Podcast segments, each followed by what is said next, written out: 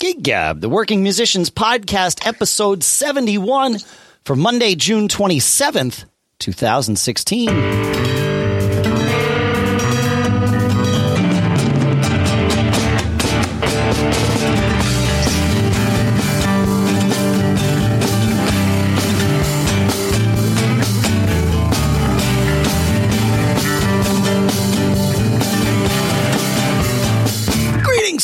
And welcome to Gig Gab, the podcast by, for, and about working musicians. Here in Durham, New Hampshire, I'm Dave Hamilton. Here in Los Gatos, California, Paul Kent. How you doing today, Paul?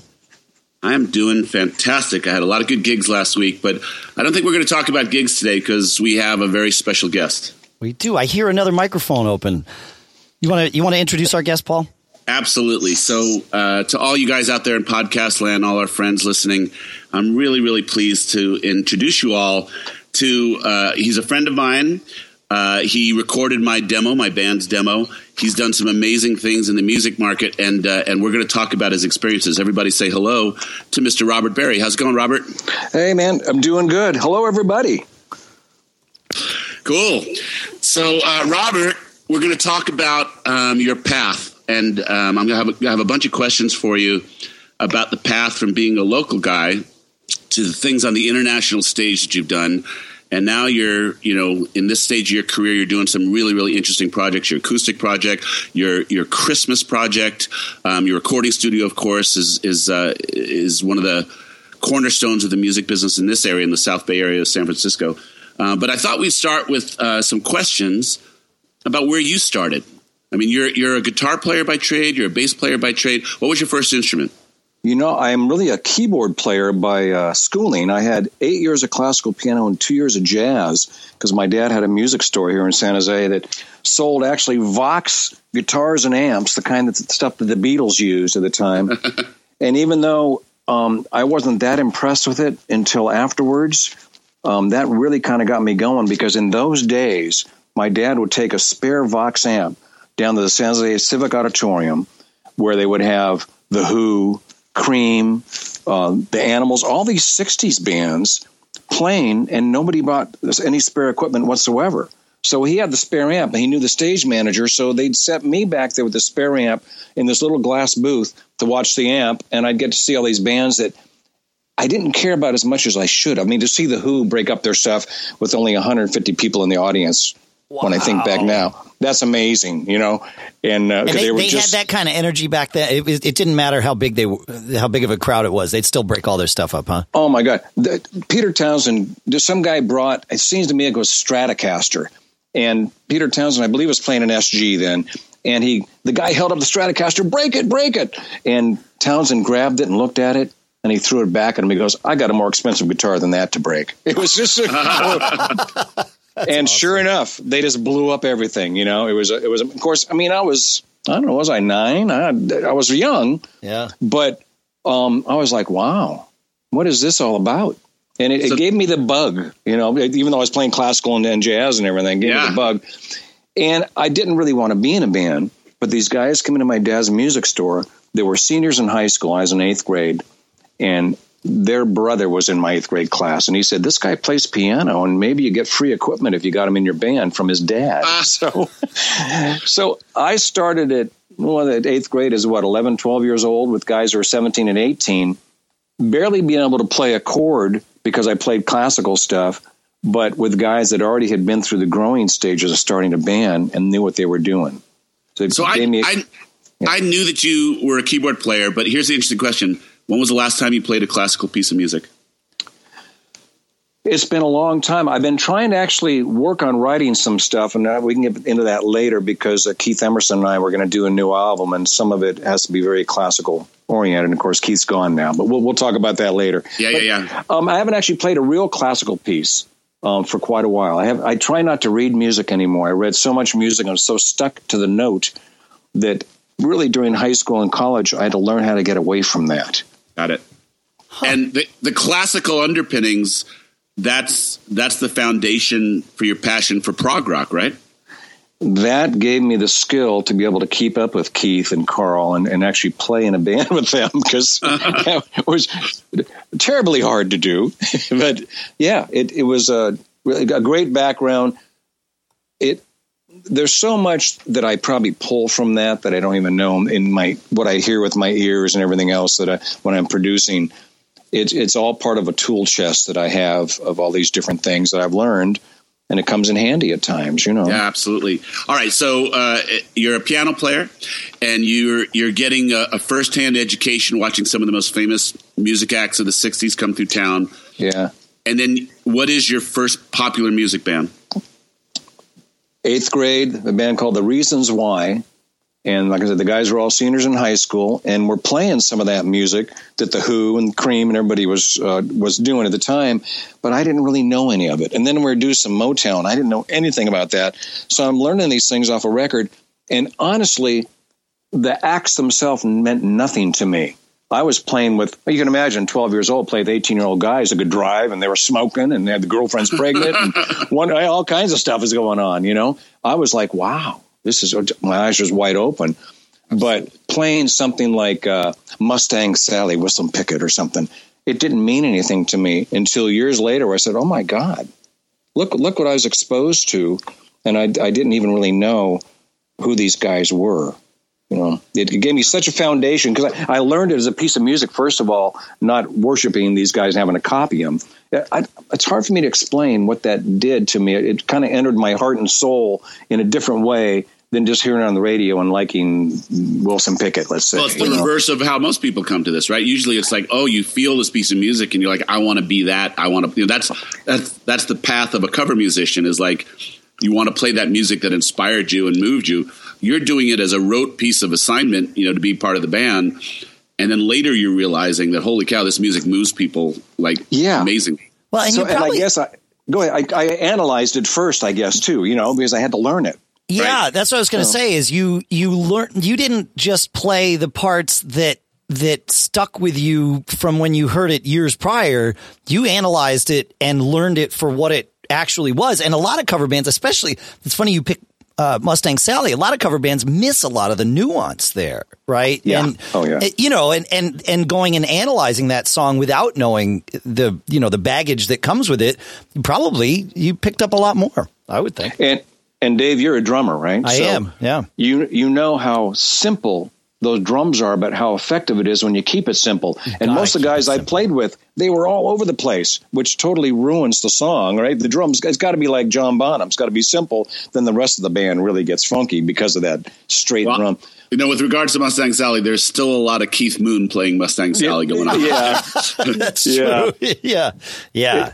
Yeah. The funny thing for me that when I speak about this and when I thought about this before really is I wound up my studio here, the bulk of the income I made was doing sound alikes for Miramax Films and Paramount. My my friend's president of soundtracks there, and to do sound alikes, you have to analyze not only the playing but the instrument that was used, the tone it makes. If the guitar had flat wound strings on it, like uh, uh, doing a "Time of the Season" or something by Zombies, I, you know, I mean, you you got to do it. And if I did a Britney Spears track, let's say, you know, you have to know a synthesizer and all. You have to analyze it, but then you have to play it.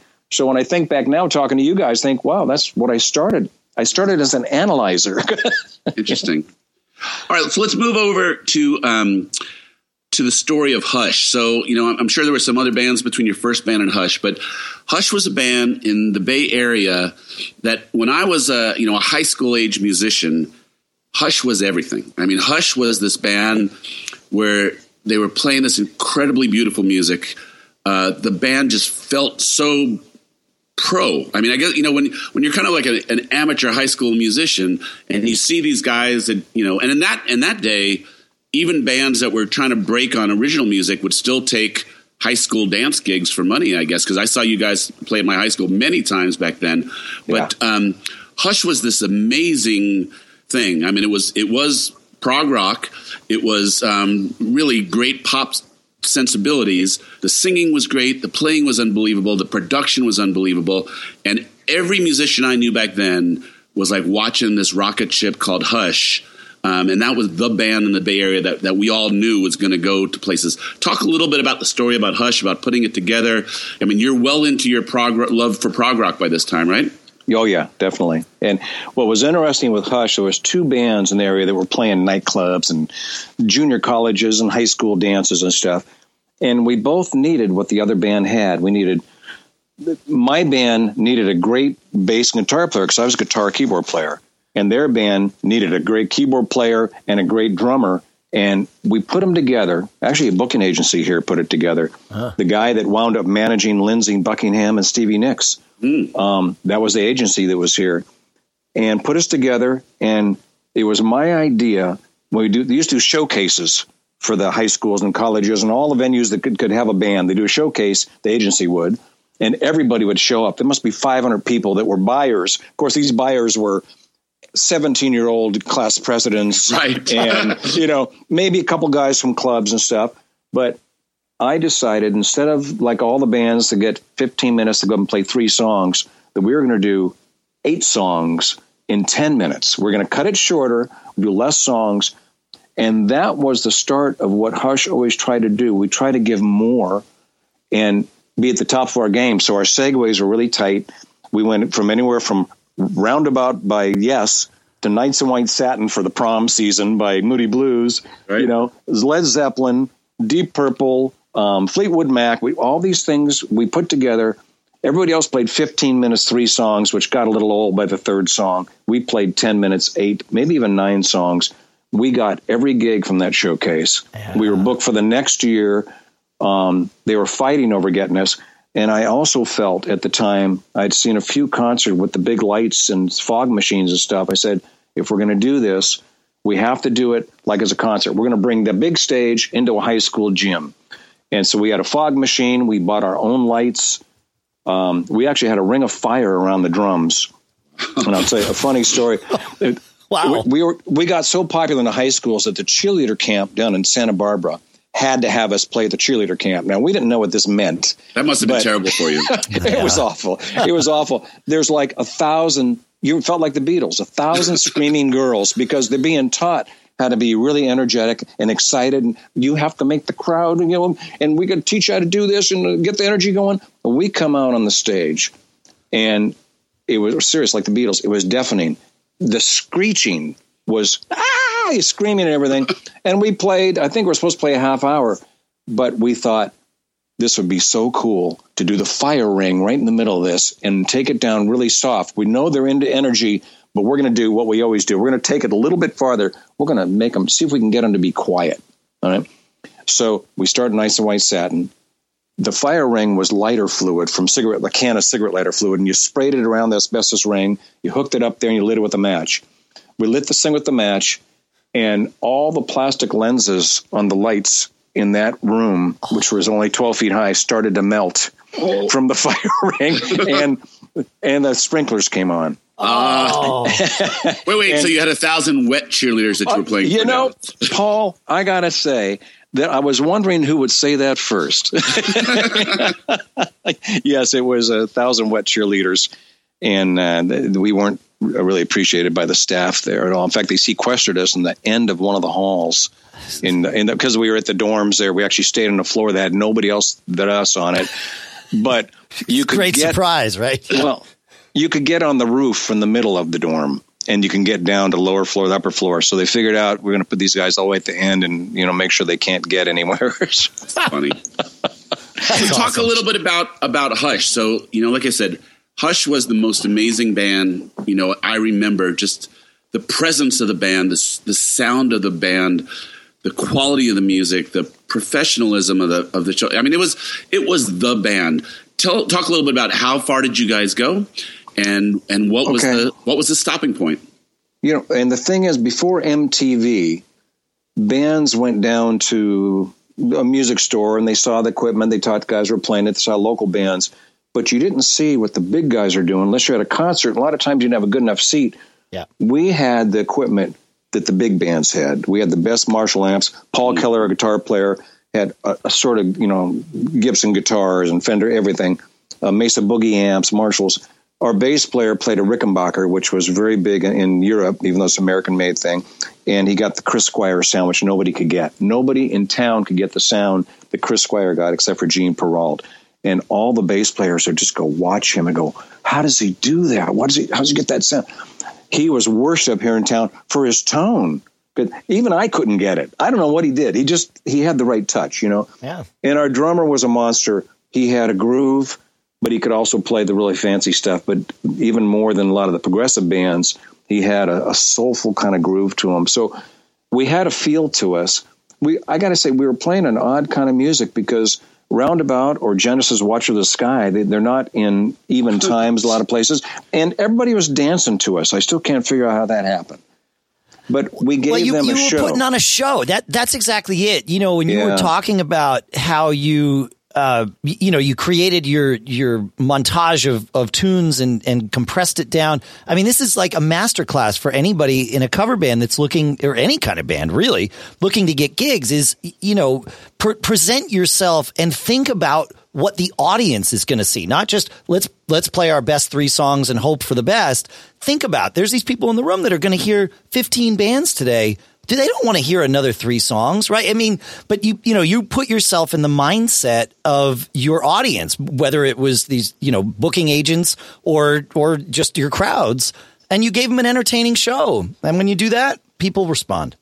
Yeah, you have to have an idea, then you have to sell that idea. And I like if I was doing a cover band right now, there's especially with the dance stuff, so much of it is the same. I would say I'd try to do something different and say, "Watch this, people." And I've seen mashups like this.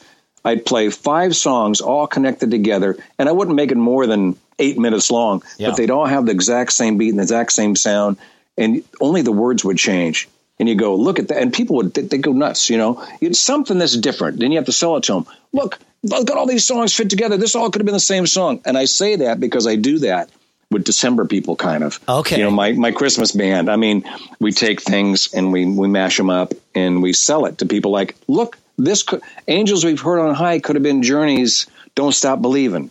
You know. Yeah, And it People is. Go, it is. they go, wow, they, wow, that worked. And it's entertainment, but then again, like Paul's band, they are our best, especially in the summer and stuff. Our best band. He's the top of the heap. The band's great. All the musicians are great, but they they got a thing that a lot of other bands don't have. That's really It- nice it's- of you, Robert. Well, it's hard to put your finger on that sometimes, but I think Paul, a lot of your band is like Hush. You guys are dedicated. They want to doubt. be there. You know, it's it's not a job. They want to be there, and they're going, "Wow, we're so lucky to be here, and we're going to entertain these people." And that's what Hush did. And we always try to strive for, you know, not just the best equipment. It's expensive, but that we had our own lighting and stuff. We didn't just put a couple light bulbs up like they did in those days, or have you know. Um, it's hard to explain. Really. I would agree. I think that's the thing is that Hush created a vibe that was very genuine and authentic. You wanted to create an environment for your fans to experience your music. It's different than a than a, than a um, something that someone puts together for the sake of show.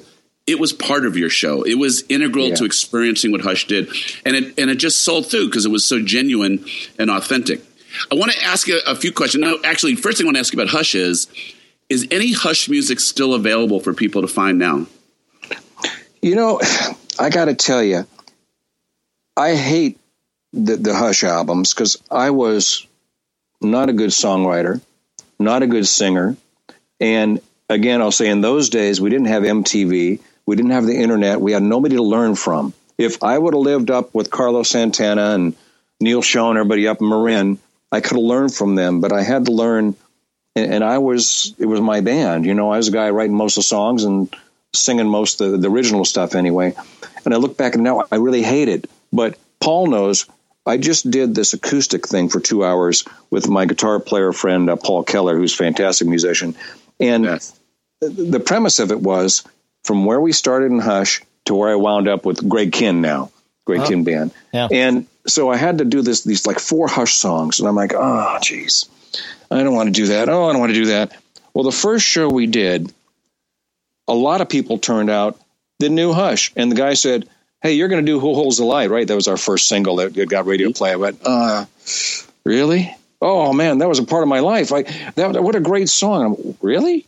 And then someone says, "What about "Got to Keep Your Music Alive" off the second album?" He goes, "I can't tell you how many problems I've had in my life, especially in the high tech business here. That song, "Got to Keep My Music Alive." I live by that because music was my the most important. I said, really? Huh. you know, yeah, and then I get, touch people. Oh yeah. my god! There's this song Hollywood that was like 20 minutes long that Hush was really known for around here in a big way, but I think it's awful. And this guy Stan Cody, who's a very famous local guitar player, and he also went to England and worked for Neve, uh, which is recording yeah. equipment.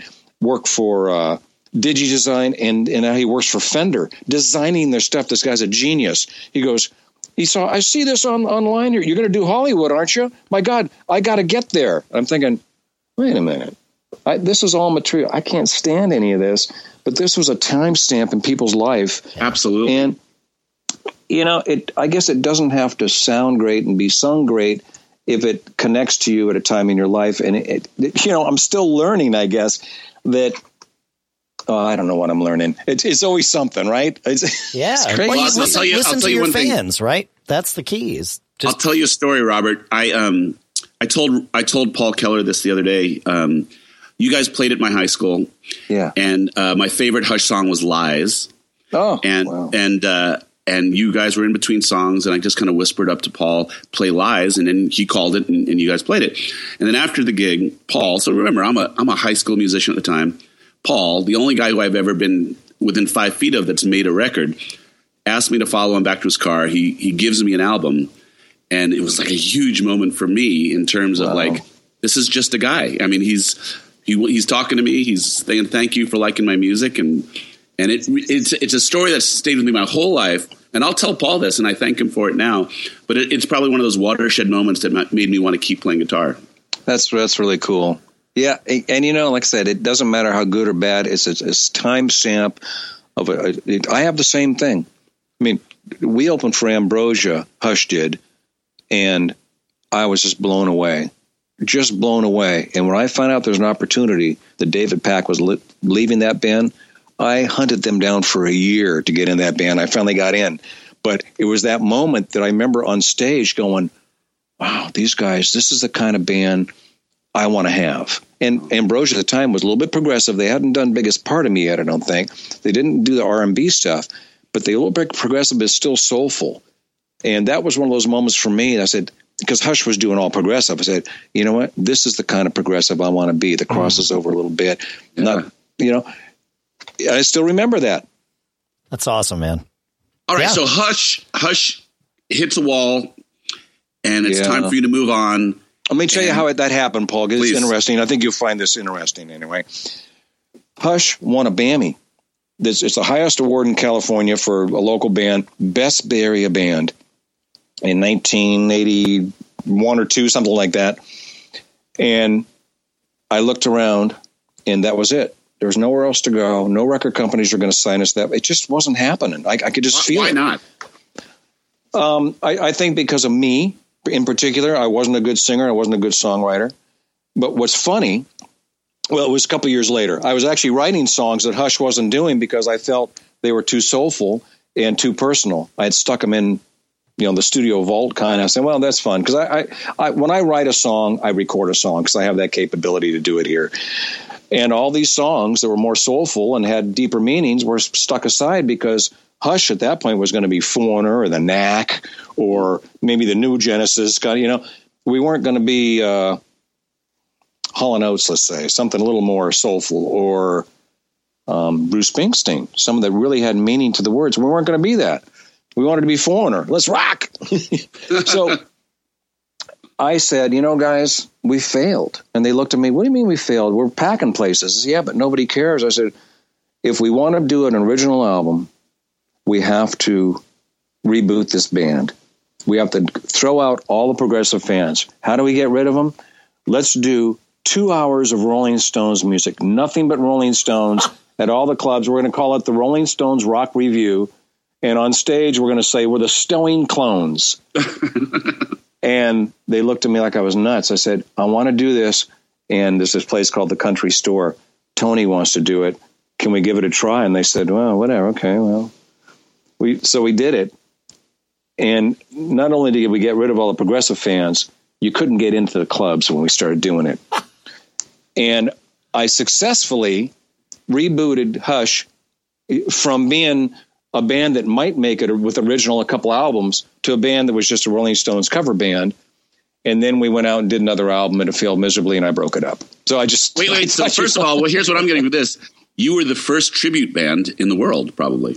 I, there was a lot of Elvis acts then. It wasn't oh, like okay. I made it up. You know, I thought, wow, these Elvis acts, this is kind of a schlocky thing to do. Look at the crowd. You know, so they're not the kind of crowd that we had in Hush that were a little bit snobby musicians and people that like this stuff with all the instruments and everything. But look at how faithful they are. And yeah. honestly, another example for me, and this was my analyzing Paul McCartney, when he left the Beatles, he had one good song on that album, Maybe I'm Amazed. Now, I liked a bunch of them, but Maybe I'm Amazed was a tremendous, incredible song. He even had a song in there called Junk. I felt like he said, I got to start over. I can't go from the Beatles up. I have to go down. Yeah. But he had to put Maybe I'm Amazed on there because he had to have one good song, you know. And I think, he you couldn't know, help I think, himself, yeah. Yeah, I think McCartney did this. I really do. And I told the guys that. I said, this is what McCartney did. I swear I can tell. He has a song even called Junk on there. I mean, he has to start over, and we need to start over. So, and, so you, yeah. you, th- this is fascinating because so many bands, I've, I've been in them, you know, do well enough that you could kind of keep going and, and, and may, maybe, you, you know, become a, a, an established recording act that, you know, worldwide or whatever it is. Uh, but then it, you know, you just kind of fizzle out on your own.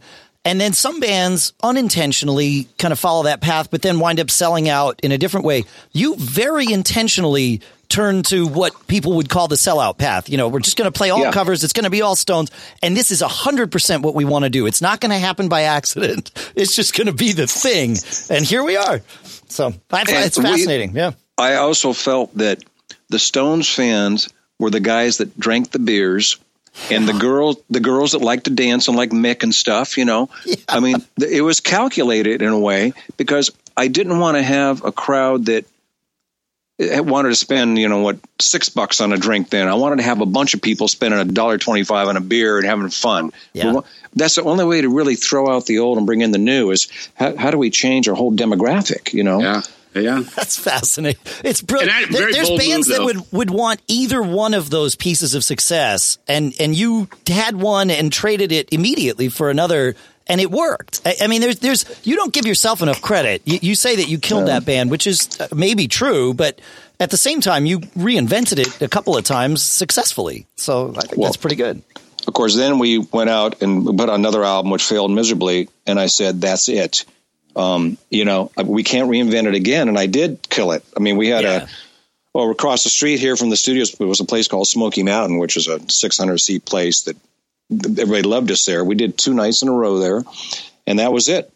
And did they know I, it was a goodbye shows? Were they yes, as such? Yes, definitely. I mean, people were crying on the dance floor. These people that wanted to hear, uh, feels like the last time by Phone or, or Start Me Up by the Stones were crying. it's like, I mean, I'm not trying to belittle that, but I'm thinking, you know, guys, it, it's just it's gone. It's, it, nothing's happening. And what happened when I killed it, I didn't know what I was going to do. But it's funny that KOME, the radio station here, that was so big, called me. They said you have to be in the rock search, and we're doing this rock search. And so I put together all these songs that I had put in my drawer, and I put them all on an album there's a company in Taiwan that wanted to press albums for me. They said, We'll give you 500 albums free if you just let us show you how good our quality is. So I put all these songs, 10 songs on an album, sent it to Taiwan. They sent it back. It was beautiful. The loose shrink. I mean, this vinyl was the best. You get really thick, beautiful, shiny uh, sleeve. I thought, wow. And I had 500 of them that I started giving away because I didn't really have a, a platform. And KOME had got one. We love this song. We want to put this. You can't do that on the radio. We want you to represent it in Rock Search with the San Francisco station. It's a big battle of bands. I said, why don't we have a band? You know, so I put the Robert Berry band together to do this gig. And during that time, Carl Palmer called me on the phone because a friend of mine had sent this album because he did the artwork for it to every record company and Cashbox, Billboard, Record World with the big magazines in. It got a pick of the week in every magazine. Something I didn't want to put out that I did just because I got 500 free pressings. so the the material that Hush would never do because the meanings were too personal and the music was was funkier and and, and had more of a groove, even though it was still rock. just got three picks of the week, and KOME's playing one of our songs. And Carl Palmer called me. I heard your album. I really like your writing. Would you Would you want to start a band? Oh. Okay, wait, wait. You can't you can't just breeze over that though. what is it like to get a phone call from Carl Palmer? Well, I'm in my control room right now. Right over ten feet behind me is my office where I answered the phone when the, the guy uh, Pat that works. I think Pat wasn't here then. It was Peter Roberts who was uh, my tech on on the road too. He goes, Carl Palmer's on the phone. Yeah, sure it is. I figure this has got to be my friend Richard Katz, who uh, had done a lot of artwork for me. He was a drummer I played with in high school. I said, picked up the phone. Hey, Richard, what's up? He goes, no, no, this is, it's Carl. He goes, I'm at Geffen and I'm listening to your tape. Carl has a very high voice.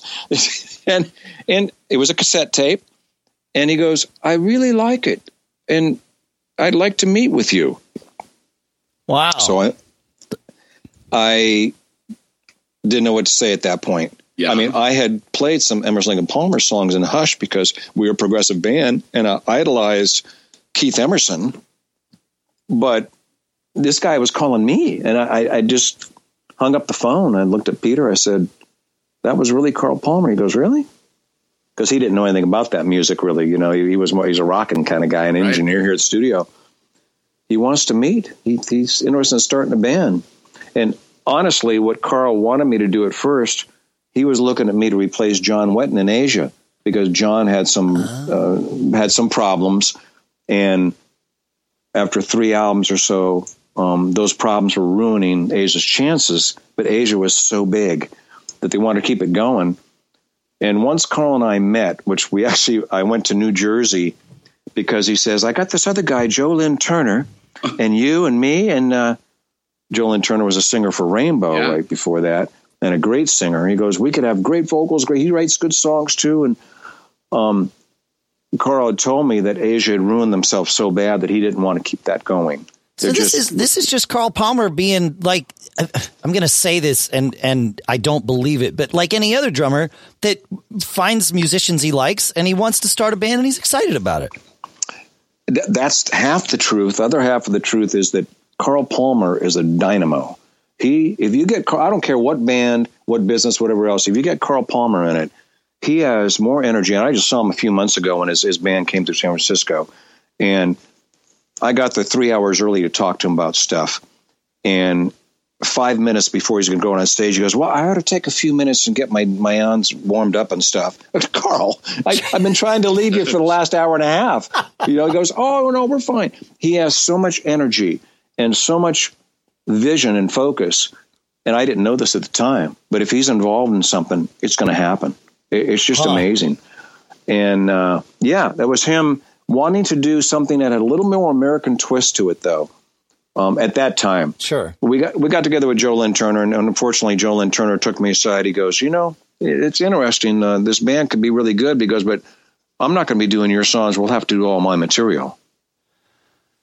And I, I'm I'm nobody, right? I've I've never had a. I mean, I put out my own albums. We got a band off the album we put out independently. Sure, five hundred copies. yeah, yeah. I'm looking at my my best shot here with Carl Palmer, and this guy's telling me I'm not going to do your material, you know. And I'm thinking, okay, oh yeah, that's no problem. Yeah, yeah. And I went back to Carl. I said, uh, well, Carl, I mean, he uh, wants to do something, but he doesn't want to do any of my songs. I'm okay with that. And Carl said, what?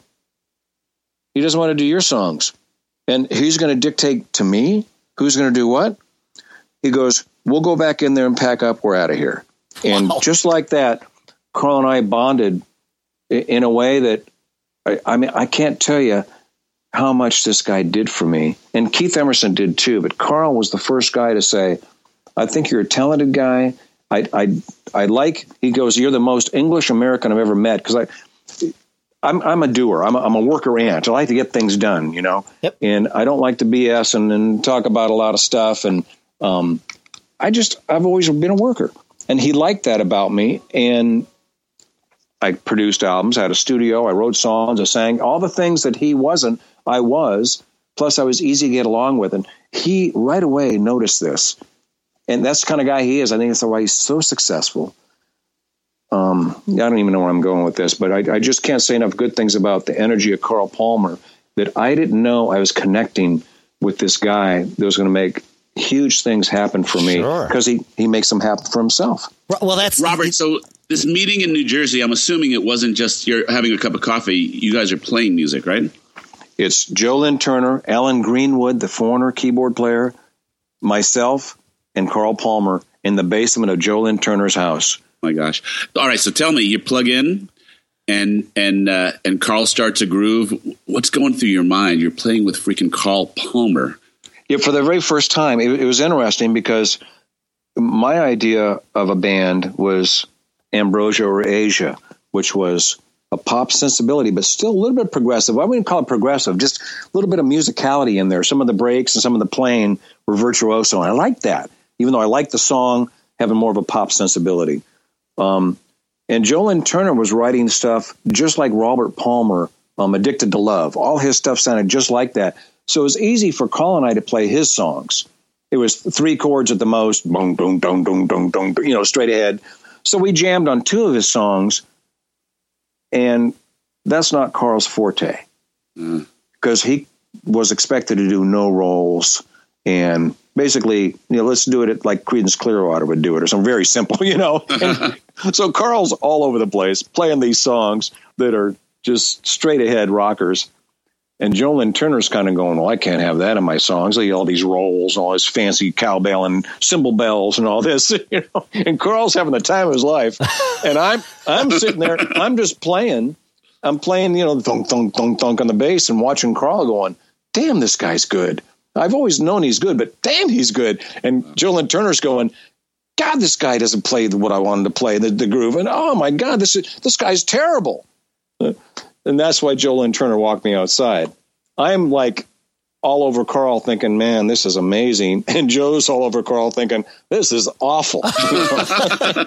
hey, one man's trash, right? You know, that's right. Exactly. All right. So where does it go? So Joe Lynn, uh, Carl says no thank you to Joe Lynn. And uh, what happens next? Interesting that uh, Carl was determined. So he flew me to England and uh, I was managed by Brian Lane at that point. Was Brian? Uh, Brian was Asia's manager, Yes's manager, and Donovan's manager. So, and also Carl's manager with everything else.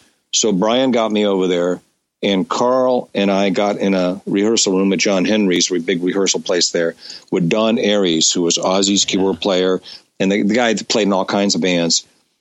And I think that was probably Carl's only mistake since since I knew him is Don was a keyboard player, and Carl, of course, had played with the best keyboard player in the world, who had all kinds of ideas and all kinds of facility. You didn't need a guitar player with Keith Emerson, but a normal keyboard player, um, you'd probably need a guitar player to, to, to, you know keep everything alive, the solos and everything. So we're kind of, I mean, Don is a great, great keyboard player, but there was a lot of rhythm uh, chord pads being held and stuff. It wasn't like Keith, where was a lot of sort of classical stuff going on. It's a lot of energy and a lot of movement, you know. And we did a couple days there, and nobody felt that it was happening right. So they sent me home. And I was like, damn, I was hoping that would be the thing because I really wanted to get this thing in England going. Brian Lane calls me. Steve Hackett is leaving GTR. Steve Howe heard your songs, would love for you to come and talk to him about being a part of GTR which had nothing to do with Carl, but Carl yeah. had opened this door and I had this manager. So I went there. I joined GTR for the year and spent all my time with Steve Howe, who's a guitar player from Yes. I'm sure everybody knows yeah, that, that that's your listeners, but in case they don't. Um, and let me tell you, that was as close to Asia and Ambrosia yeah. as I could have got in a band. Plus, my vision with Steve, I, I, I'll tell you, I always do things the way that I feel I can do them the best. I don't impose my will on you. I, I want to bring the best out in you and, and, and work with your vision too. But the piece that I give you is going to be what I can do the best my way, which doesn't interfere with what you want to do. And if you like what I add to it, um, then you have a, a, good team player and some guy that's always going to have ideas and always have something to offer. If you don't like it, well, we shouldn't be working together anyway, you know.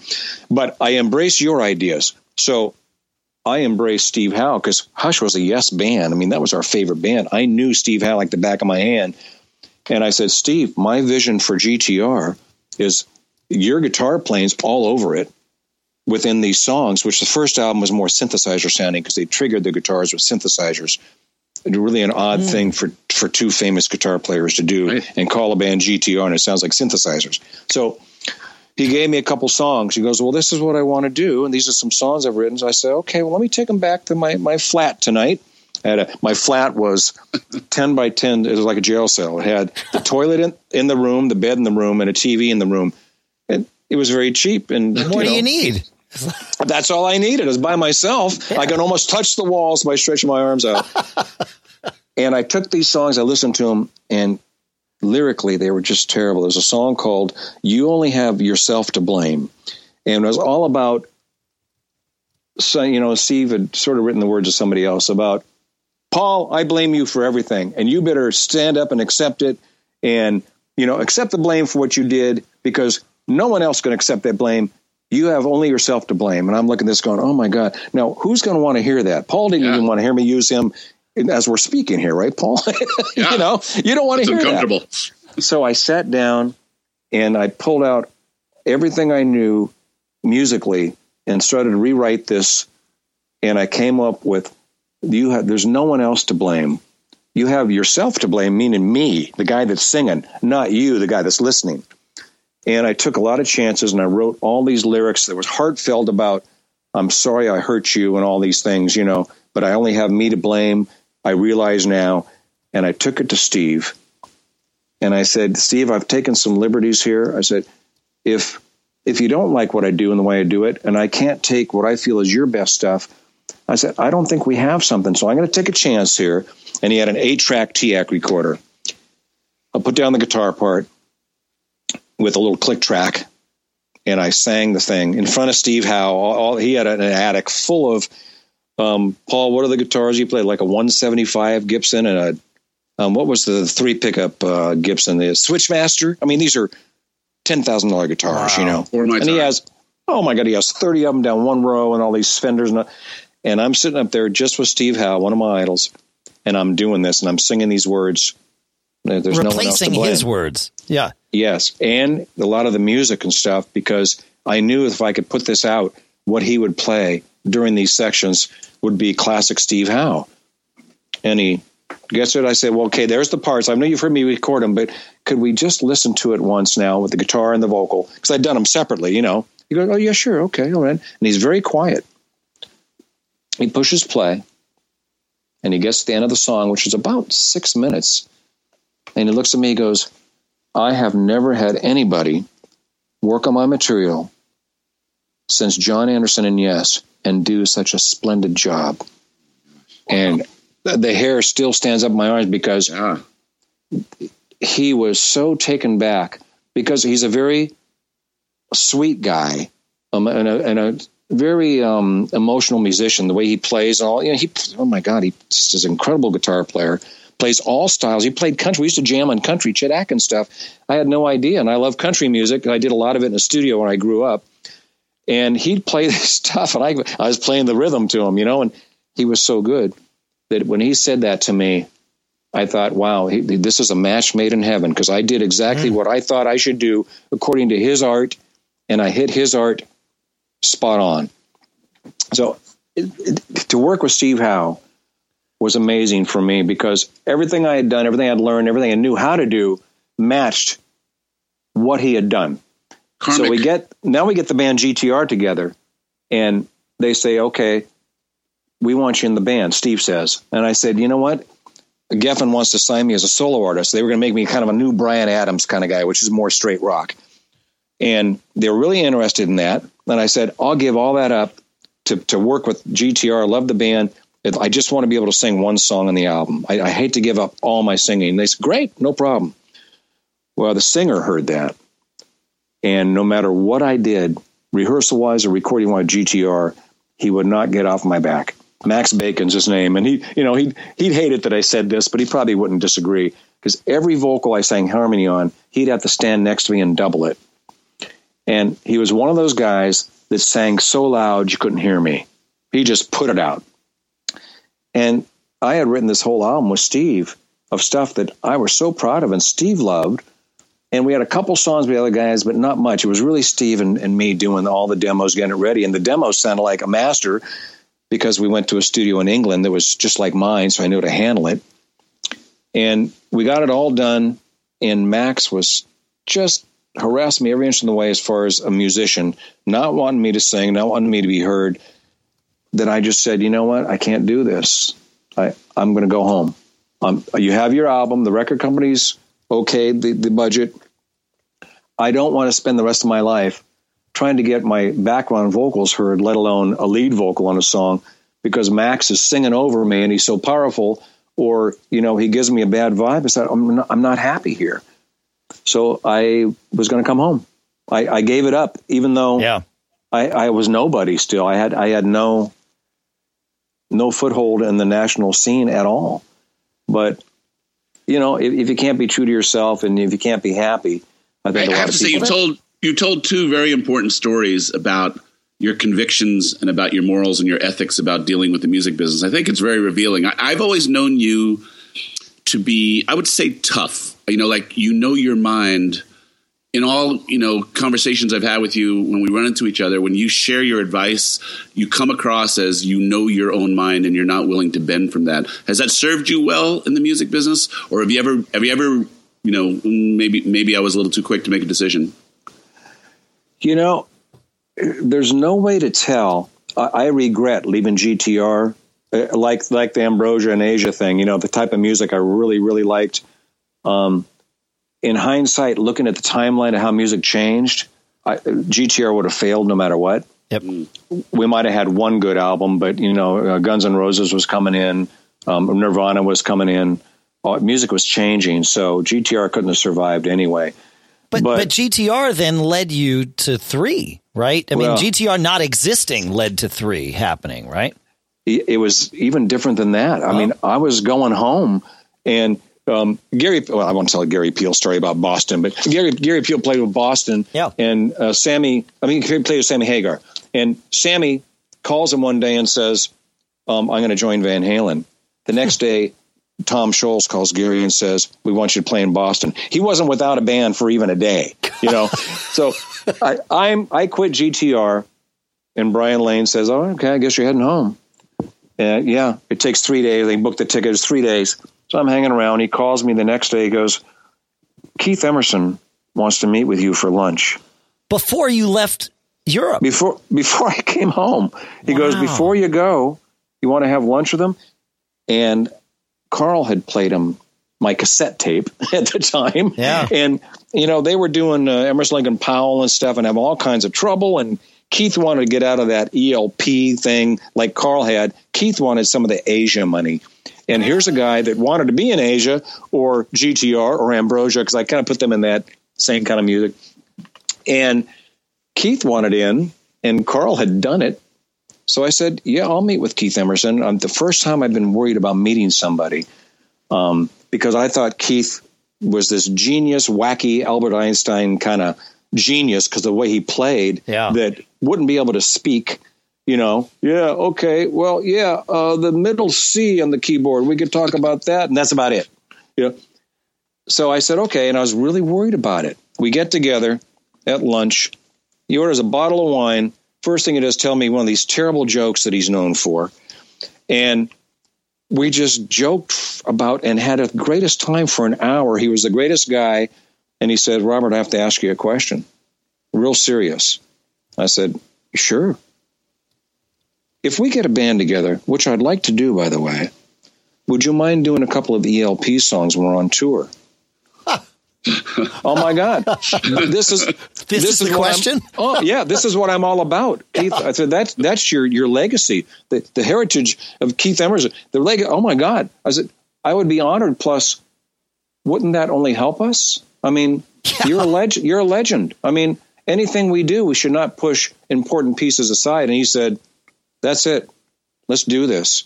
It's that hour and a half total negotiations, and they were all jokes except for that two minutes. Except for, yeah, this very, very important. It sounds like he came in with that question. He knew he couldn't leave without, you know, without finding out that answer. So, Yes. y- you know, and, and I was, I, I was a big fan of that three album. I was a big fan of ELP. And, uh, and when that three album came out, it was right at the time uh, that I was, you know, steeped in prog rock. And so to have this new material, you know, essentially, well, no, it wasn't essentially, it was new material from most of a band that I had, you know, uh, followed. It was like, oh, yeah. I, I, you know, I just ate it right up and loved all of it. Uh, really, really liked it be- because of the things that you're saying. It was prog prog twinged pop music, you know, and it, it, it worked. I liked it. Um, I never got to see you guys, but when but I've looked at set lists. When you were on the road, you weren't just playing your songs and ELP songs. You were playing Bach, Brubeck, Bernstein, the Four Tops, yeah. right?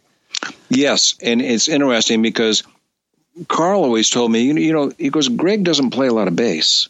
We we can do more now. Uh-huh. And and the reason Greg Greg's Greg Lake's a great musician. Uh, what Carl was saying, I think, is because Keith is so incredible, and Keith has a left hand, had a left hand that was stronger than any other keyboard player's both hands. Keith played so much left hand stuff that you kind of had to stay out of the way. Huh. But I was capable of playing that stuff with him, so we could go a little bit farther and, and get a little more, uh, a little fancier, you know. And uh, we, yeah, the, the, the three, the three set was something. And the problem with the three album wasn't what we had accomplished as a band together. The Proud Three album was that Geffen had invested in me.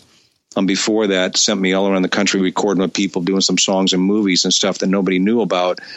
And they wanted to get their money out of those songs. So two of the songs on the album really shouldn't have been there.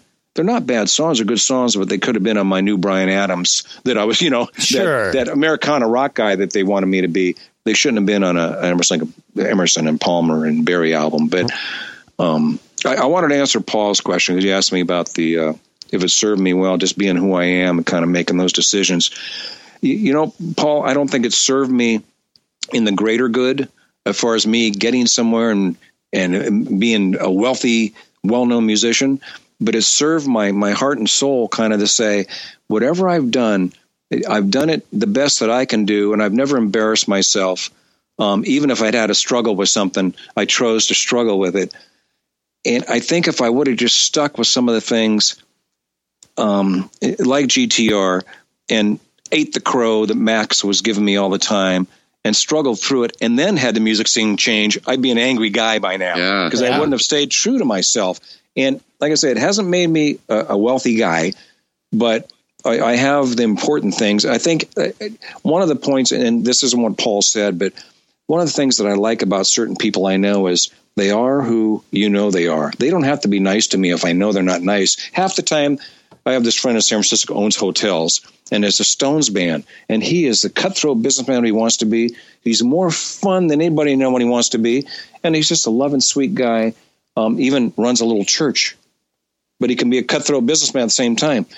That's the guy I always wanted to be. You know who I am, and you're okay with me because you know I have these capabilities, and you accept it. And if you hide who you are all the time and you you take, you know, you eat the shit, if I could say that, um, people don't really know who you are.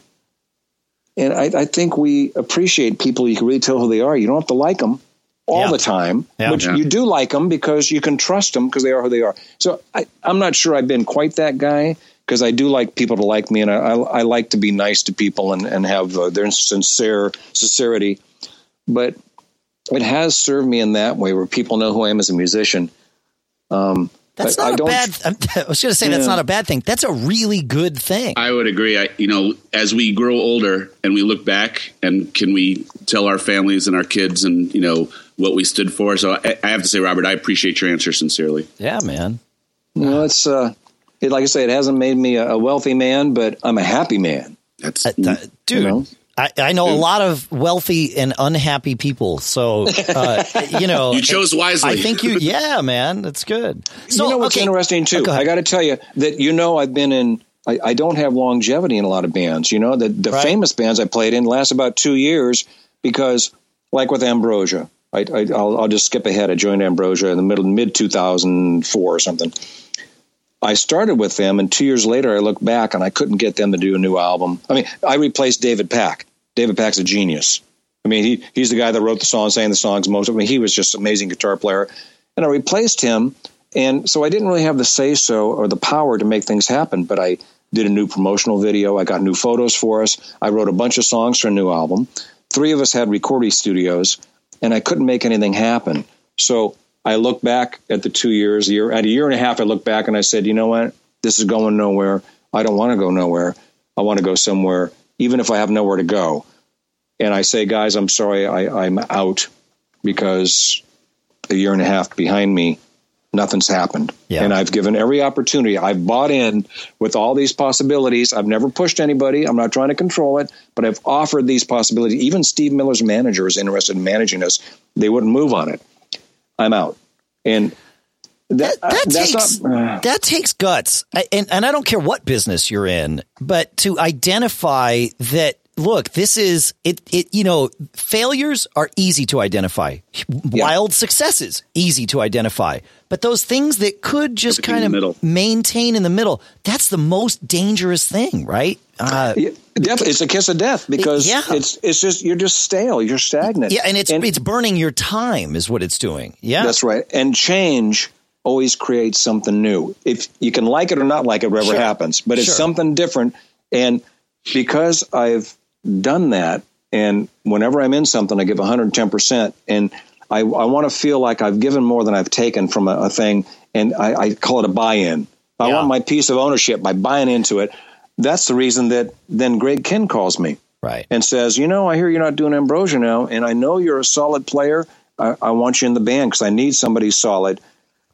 And I, Yeah, I, I don't I get it, man. No, so Yeah. okay, so there's a there's um, it- this has served you in in so much as as a musician, you've been able to play not only with many many people, but many many fantastic people and fantastic players. I um and and I, I mean, we could we could probably talk for another two hours uh, going through all the people that you played with. But I'm I'm curious about. I'll ask about one thing, and we'll see where it leads to a story, and maybe we'll wrap after that, and maybe uh, who knows. Uh, but uh, I'm a Rush fan, right? Prog guy, uh, drummer, growing up in the '80s. You know, it was inevitable. Yeah, And uh, and you did you've done a lot of tribute albums, uh, and of course now that we've talked for an hour, I know that this whole tribute thing is sort of part of your DNA. But you did a fantastic vocal and guitar solo actually on uh, on an album called called Subdivisions for a Rush song called Different Strings. Yeah. And you added harmonies to a Rush song that, for the most part, don't have these these lush harmonies. I thought it was really cool. yeah. I also did um, oh, with Eric Martin, uh, "The Mission." And one Oh, of my really? favorite Rush songs. Oh, and Eric sang it, and I did most of the, the tracks on it, except for the drums. We had a guest drummer, I forget his name. But yeah, you know what I try to do, and I've done ELP tributes, uh, Yes tributes, Jethro Tull. I try to do things that Hush played. It's kind of funny because Hush was a progressive band. All these tributes are progressive bands. So I try to do things that Hush played, but then I look at it and I try to keep all the spirit and the song intact.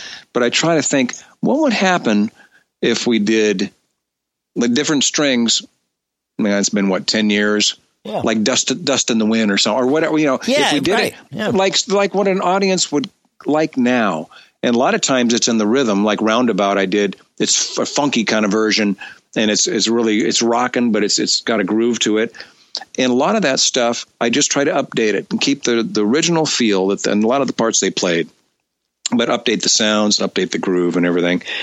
And the Rush stuff, I got to tell you, that's the one band I wasn't a fan of because of Geddy's voice in the early days. I just, mm. it was too much like me. My voice was thin, and the vibrato was bad. And I, I thought, oh, I don't want to emulate a guy like Geddy Lee. That's just, that's even more of what I already do that I don't like, you know. So I, I wasn't Rush fan until I did that album, and now I'm a huge Rush fan. It goes to show you what you're exposed to. I didn't even listen to Rush really. Yeah, And sure. now I'm like, oh my God, listen to the lyrics of their songs. And Geddy Lee blows me away. What what he does, he's like three people all in one. Absolutely. Of course. Um, Yeah. And of course, musicianship is great. Yep. Um, but that, yeah, but doing the harmonies and stuff again, I wanted to be heartfelt. I wanted to do what I would do to give 110% of me and what I like if I was in Rush. Yeah. No, I, uh-huh. I, I, you know, I've heard a lot. I mean, eh, I've heard a lot of tributes of everything, but you know, when there's a band that's close to you that was part of growing up, like Rush was for me, anytime there's a tribute project, I always approach it a little, a little more apprehensively than I would, you know, something that I, that's not as close to me. But that stuff, eh, like, yeah, it, you described it perfectly. It's, you know, you just, you, you, you made this Rush song work for you, and that's Well, great. I have I have a funny Rush story to go way back to the beginning of our conversation. I'll do it quick. Hush got to open for Rush at Winterland in San Francisco. that's awesome. You still have I a will tell poster? you- You know, I, I don't have a poster, but a guy that wanted to hear "Got to Keep the Music Alive," which is one of the on the Hush albums, another song I didn't want to do. They said you got to do that song. It kept me alive. You know, I all these brought a T-shirt that had Hush, UFO. I mean, I had Rush at the top, UFO, and Hush. Those are the three bands that played this show. I didn't even know they had a T-shirt. This is what 30 years later. I see a T-shirt. I go, "Oh my Cool. God, look at that!" Anyway, we get on stage, did a little sound check. No big deal. We were first. We had a last sound check, and Rush's people were manning the monitors. They were the, the up there, Sure. the crew. And we play our set. About the second song in, the monitors are feeding back, and they're going beep, squealing just so loud. Well, the guys had turned up the level so they would squeal because they thought that Hush was a ripoff of Rush name wise. We just changed one letter. Oh. They, they had no idea it was really a deep purple kind of thing. You Yeah. know, the, the, the song was Hush, and we, we all liked it and played it at our first showcase. And they let them feedback and feedback so loud that we couldn't do anything. I finally just looked at them and said, "Cut off the monitors. We just shut them off." And they smile and go, "Oh, "Yeah, we can do that." So they cut them off. And if you ever played on a really big stage without the monitors, all you, it's like a basketball court. All you hear is the echo down the. Oh, it was terrible, but they were happy to do that. Yeah. You know, I'm sure they were. Yeah. it was still a good show. We were so that was our first big concert. It was great to be there, but the roadies and Rush thought that Hush was trying to steal the name, kind of. Isn't that funny? And they were, they were looking out for their, for their, for their guys. Huh. That's right, Robert, we could do this for many more hours, but um, I think we're going to pull it all together here. So thank you so much for your time. Let's talk about what you're doing right now. Um, so if Greg Kihn's out there playing, we'll see you on bass, right? Definitely. If Sammy's Yeah, and- out there playing, will we see on bass? No, I don't. I haven't done Sammy. Sammy was the mid '90s for me, and um, right when they were Van Halen was kicking him out, he uh, he asked me if I do the bass for I think three years. I played bass for him. Fantastic guy to work with, a lot of fun. But I was just a bass player in his band, you know. Got it. Sure. Um, you don't write songs with Sammy Hagar and stuff that much. He does his own. He's a dynamo too. He does Got his it. own thing, and he's amazing. What I'm really doing now, of course, is December People, Which is awesome, by the way. well, every November, December, guitar player from Boston, the drummer from Sammy Hagar, the keyboard player from the Twos, myself, Jack Foster, international solo artist. We get together and we do December People, which is a mashup of songs you know, like uh, La Grange by ZZ Top and Santa Claus is Coming to Town. So you, you, you know the Christmas song. We do the. This is part of my sound alike history too. It goes way back to my first thing that I learned charting out stuff. You you know Santa Claus is coming to town. You can sing it, but it's done with the music of La Grange to it, and or we do Rush. We do a Deck the Halls, and we do three Rush songs. Tom Sawyer. Oh, I forget the, the other two. There's, we have so many brilliant. albums now, and you think, oh my God, Deck the Halls fits in that like it's the original song. You just you just can't believe it. So this is an album you put out, or you put on a live show to Oh, do this? It's a live show. We're Oh. I gotta I got to come out next December Yeah. and see this. Ah, And we have we have four albums out too. I mean, it's- yeah, okay. You, you can find it on uh, Pandora and you know iTunes, all that stuff. It's December People, and it's the most fun that you could ever have. By the way, Paul, I got an Apple Watch, and every time my other phone rings, which I put aside, my my wrist vibrates. so I'm not I'm not used to it yet. you know, I do this other podcast called Mac Geek Gab, and we answer people's questions just like that. So if Oh, you need any help, let me know. Yeah, yeah. and I, anyway, December People is is my my passion and my, my dream to uh, go out there. We do it for the food bank, or um, here we're doing next this coming year at San Jose Civic. We're doing it for the downtown city street team, which does the homeless cause here. They do food, blankets, shelter, everything, and um, it's a pretty big deal. Wherever we go, we only represent some charity that's in that town. We don't do any national or worldwide charities only go to that town to help that that city or town help their people, and it, it's a big deal to me, really. All right. So Where uh, can people I- find you on the web? Robert? Uh, DecemberPeople.com okay. or there's a RobertBerry.com too. RobertBerry.com goes through all the bands I've been in, has a history, a little, there's a little uh, tape down at the bottom there, like a little slideshow thing you click on. It'll talk about GTR and Hush and everything. There's all kinds of stuff on there. Thanks Very so cool. much for coming, man. This was yeah, what a absolutely. blast. Oh. Hey, well, Robert, thanks for I, inviting I just, me. Well, it's been a pleasure having you, and, and I do want to say to you, you know, I, and I think I've said this to you in person. You have the admiration and respect of all musicians in this area and that you give so freely of your advice and you're so encouraging of the music scene around you're just a true gentleman and i just want to personally thank you for all that you've done for me and my band but uh, just every community needs a guy to look up to to know that it's possible to keep going farther and you've walked amongst the gods and you have great stories to tell and uh, you're just a really cool fellow. So thanks for well, everything, Robert. Paul, you only know half the people evidently in our area. Then, and Paul knows a lot of people. Let me tell you. No, I, I appreciate that. I, I, you know, you if you care about music and you care about people, and I, of course care about our area here. I, I wish we had more live music going on and more people being successful in music you, you know, you, you do what you can. And I, I, don't think I'm anybody special in that, but I, I certainly hope that I add something and don't take it away, just like you do, Paul. I mean, your band, Paul has the top band. You go to these street festivals and stuff, people come out to see them. They have a good time. They're seeing everybody in that band's a, a quality musician yeah. having fun, though. You know, they're having a good time. That's a lot of people miss it. That's the That's trick. what I, yeah. Keith Emerson called me in the middle of last year and said, "My God, I just listened to our live album. We were so good." Uh, Keith because we were having fun. Awesome. Oh, th- but before we go, you're working on this Keith Emerson project as well, aren't you? You know, I Keith and I were doing an album. We're supposed to do an album in May. Of course, uh, first of March, he first couple of weeks there, he he died, and they've asked me to complete the album. I have some stuff from him. It, I started to and didn't feel right to me, so I've put it aside for now. Maybe maybe in a year I'll feel better about it. But he was such a big part of my life, who I am, my success, um, friendship from the king just makes you feel. Uh, I can't even tell you how it, it empowers you to have a guy like that call you in the middle of the night and say, "Man, I'm listening to our album. Damn, you know when we did that, that was it. Just awesome. it's amazing, you know." So it's it's hit me pretty hard, and I can't seem to to get going. Th- those um, experiences make you pretty darn wealthy, my friend. Well, yeah, that's for sure. Yeah. Thanks yeah. for everything, Robert. You're the best. I mean, you can find us at giggabpodcast.com, folks. Robert, again, thank you so much for joining us. What a great time. We'll see you next yeah. week. Actually, we might see you in two weeks, folks. I think next week is the 4th of July.